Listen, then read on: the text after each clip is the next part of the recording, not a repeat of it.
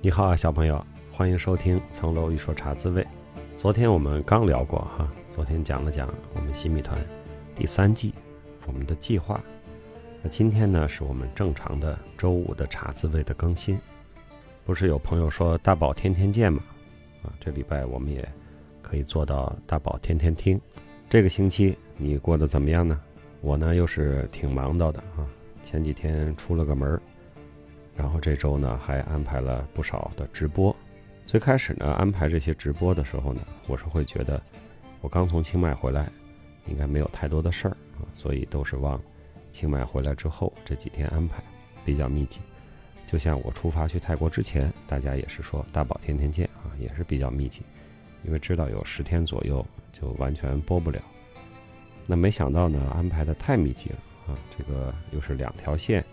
一个是我们有言以对的一些宣传推广和聊天儿，另外呢，湛卢的这个专业精神的课固定的直播，四位客人也都在进行，所以呢，感觉有点非常的密集啊，希望大家别烦。就像我在自洽出来时候说的，作为作者出来谈谈自己的书，那对于这个书的推广销售是很有帮助的。这是一个团队工作，因为有编辑，有出版社，有负责营销的小伙伴。看起来是我出书，它其实是一个团队工作。那在这个时候，如果作者出来多跟大家聊聊天、见见面，会促进这个书籍的销售。其实呢，就是把整个团队的这个工作做好。那这个时候不要太爱惜羽毛啊，说我播的太多了，我出来太多了。需要该出来的时候呢，就得出来啊，所以我是这么想的。我还是希望我能够做到，就是该出来的时候要出来，不该出来的时候就别出来。这个度有时候也挺难拿捏的哈。新密团第三季的事情啊，就在昨天的那期节目里，那其实也算那是第三季的发刊词了。怎么搞，搞什么？昨天那一期呢，基本上是说清楚了。但是我们第二季还有。一个半主题还在进行中啊，我们现在还是进行到了人性的主题。这周我们要谈的电影是一个非常有趣的电影啊，叫《荒蛮故事》。你如果看了，你首先就能够感受到我大阿根廷荒蛮的力量。咱们老说有些北方国家是战斗民族，看我们南半球的。阿根廷人民那绝对也是战斗民族，因为拉美的朋友啊比较爱表达，说话这个表情啊、手势啊也比较丰富，是吧？我们会从这种影视剧上得到一个印象，就是他们好像挺爱吵架的。但是这个电影里吵架吵的有点过分了哈，有点出头了。这是六个小故事的汇编，这六个故事呢。都是独立的剧情，独立的人物，互相之间呢没有什么太大的关系。但是呢，它又有一条线串着这六个故事，是吧？这一条线呢就是报仇，报的什么仇呢？有的是深仇大恨啊，比如那个女服务员，她报的是杀父之仇；还有一些事儿呢，其实就是生活中的一些小摩擦、一些小矛盾。最后，逐步升级，演变成了深仇大恨。我们作为旁观者呢，就觉得可笑、可气，有的时候呢，也挺值得反思的啊。比如那个司机，两个司机斗气儿啊，最后斗到两个人都爆炸身亡了啊，就是互相叫不化气，是吧？在可以离开那个现场的时候不离开。甚至离开了之后又回来，啊，不断的把这个矛盾升级，啊，我想我们每天都在路上走啊，不管是开车、骑车、走路，大家都得化气啊，不要不化气。这其实是一个挺有意思的一个提醒。当然了，这个故事非常的夸张啊，日常生活中就算有点交通的小矛盾，也不至于成这样。但是它是个提醒，最后我们就会觉得好无聊啊，哪至于是吧？这个电影大概出在二零一六年还是一四年啊？我记得当时我就看过，看完了这么多年过去了，我还能够记得故事。我在这次为我们洗米团啊重看之前，我还能够记得的唯一的这六个故事里的那个，就是这个开车的故事，因为当时，呃，对我来说是觉得，哎，真是没必要啊，怎么能够最后一点小矛盾上升成这样？而我们每天呢都是开车走路的啊，这个现实教育意义可能更大。毕竟我们不在餐厅里炸薯条啊，如果我是个炸薯条的，我可能也要。提醒一下自己啊，不要这个见到仇家来了就往里边放老鼠药，可能跟自己的生活场景更加相关吧，就会更容易记得住。这个电影呢取名叫《荒蛮故事》，你说阿根廷荒蛮吗？它其实是一个蛮现代化的国家啊，它曾经是世界前五啊，GDP 发展的世界前五，它也曾经是。二十世纪初的时候，对于很多欧洲的移民来讲，他们会犹豫一下啊，是去阿根廷还是去加利福尼亚？那曾经是一个非常有前途的地方，但是后来呢，逐渐的荒蛮化了。首先呢，它有非常广袤的领土，没有太多的人居住，既有欧洲的移民，又有美洲的土著，所以这个荒蛮感还是挺明显的。另外呢，因为这个政府的治理的不力啊，加上经济的危机、货币的危机，那么这种政府的低效啊、犯罪频发呀，这种事情啊也是挺常见的。所以从治理上来说呢，可能也是比较荒蛮。我们看到这个电影里那个停车的故事，是吧？那个爆破专家的车被拖走了，政府把这个拖车开罚单。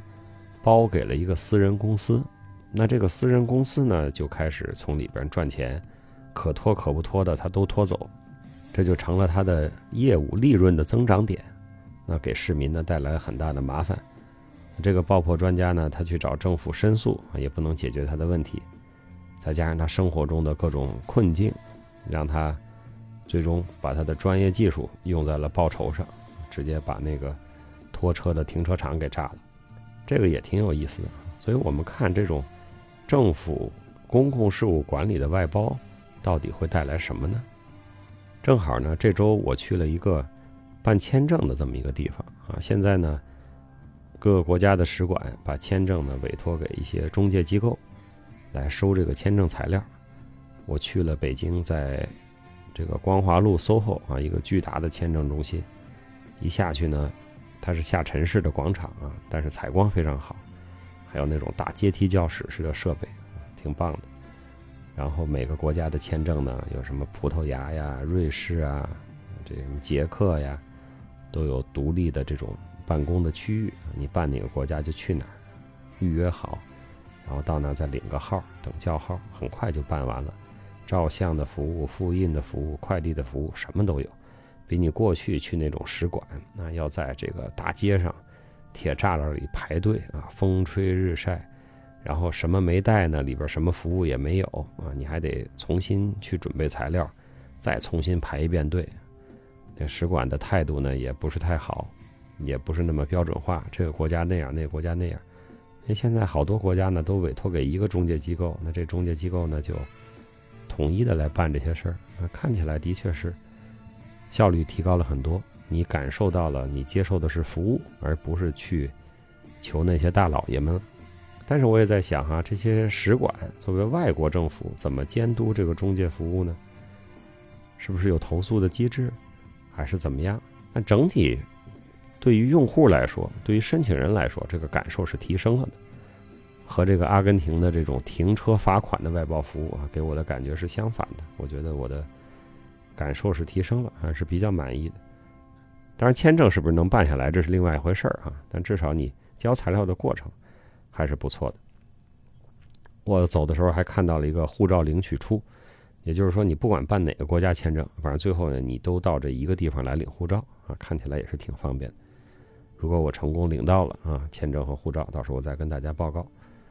在这个电影里看起来这么不讲道理的停车管理服务，也是政府外包。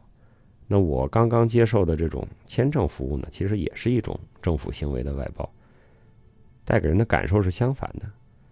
这个事儿呢，也让我们去考虑一下，就是公共服务作为公权力，哪些可以外包，怎么外包，外包了怎么监督？那在外包的过程中，要不要有一个竞争机制呢？比如说签证服务有好几家中介，好几家窗口可以提交，还是说有竞争机制反而会更麻烦？啊，这些都是从公共政策或者从政治法律的角度可以思考的问题。我相信这六个故事，每位呢都会有自己的生活的角度，哎，觉得这个最能打动我，或者最能让我记住啊。比如说最后的那个婚礼。呃，那简直是，那简直是一团乱麻啊，一场噩梦。我非常惊讶是还有好多客人一直没走啊，一直看这场戏看到最后，也是够闲的。南美洲的电影呢，我们其实看的不太多，但是走进我们视野的电影呢，总是这么有特色。它显示出了这种力量，一种来自安第斯山脉的力量。来自于南美洲亚马逊和各种高地原住民的这种力量。关于阿根廷呢，其实我可说的还不少啊。但是以前呢，写过一篇文章，大家可以在公众号里翻翻就能看到。就是去年十一月份，阿根廷夺了世界杯的冠军，我写了一个我跟阿根廷有关的这些故事和回忆，以及我了解的阿根廷。这是一个非常有趣的国家啊，有趣的国度。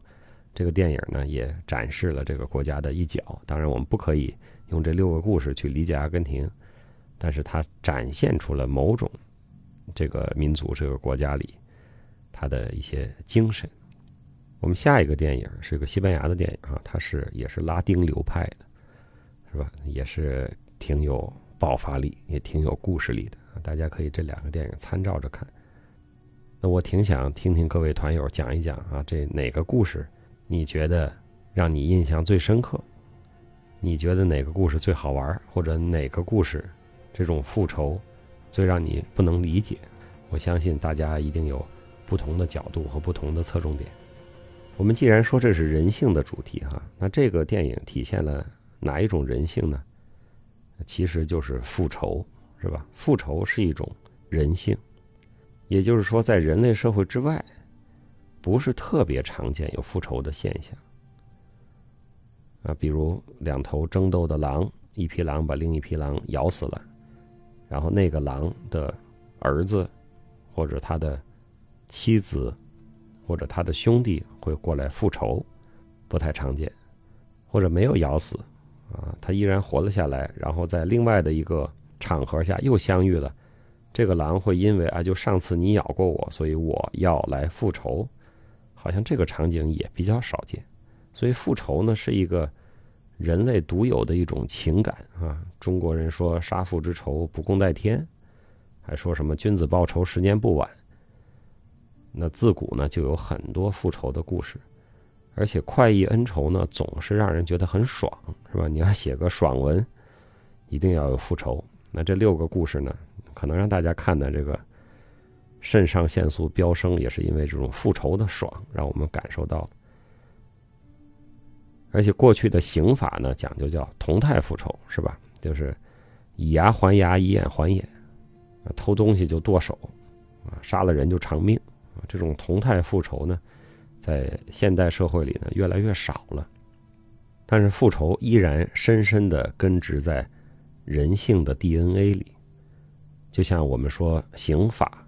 判一个人啊，不管他是古代的肉刑，还有现在的自由刑啊，甚至这个争论很大的死刑，它都有一个意义，就是复仇，对吧？我们判一个人啊有罪，然后要服刑，一个是要把他关起来，去除社会的危害性；另外一个是要教育他，让他重新做人。但是能不能重新做人也不知道啊，这个监狱系统到底有多有效，咱也不知道。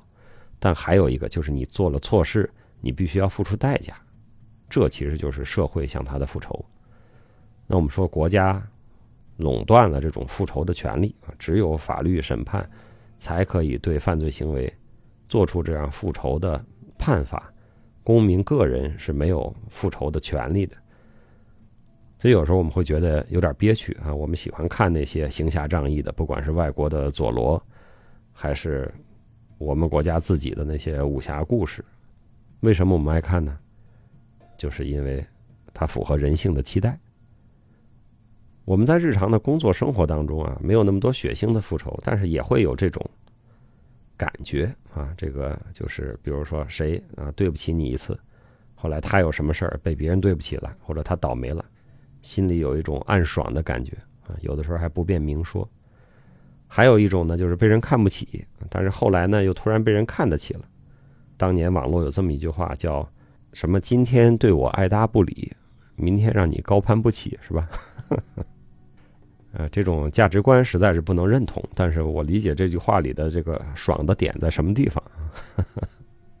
但是当我们陷入这种啊，我需要来证明自己，让那些啊所谓看不起我的人打脸认错的时候，我们可以对照这个电影里的几个小故事去想一想，我们是不是陷入了某一种没有那么夸张的复仇的升级？或者就咱们俗话说，就开始较劲了，啊，陷入了一种贪嗔痴出不来的局面。咱就说人啊，最容易犯的错误啊，佛教说就是贪嗔痴。我们看看这六个小故事里啊，其实也都是贪嗔痴嘛。嗔是最明显的所有复仇都是生气了。贪有的时候就是想得到的更多，吃呢，那就是说一头钻进去啊，出不来了，被某种东西困住了。有时候它表现为某种迷恋，啊，有时候就表现为某种思想困住了我们自己不能自拔，就所谓贪嗔痴。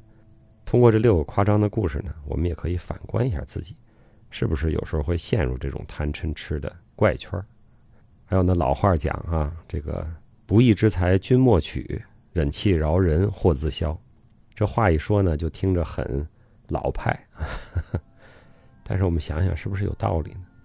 这个电影是不是揭示了很多人就是不化气，不能放下当场的贪嗔痴，最后招来了更大的祸事呢？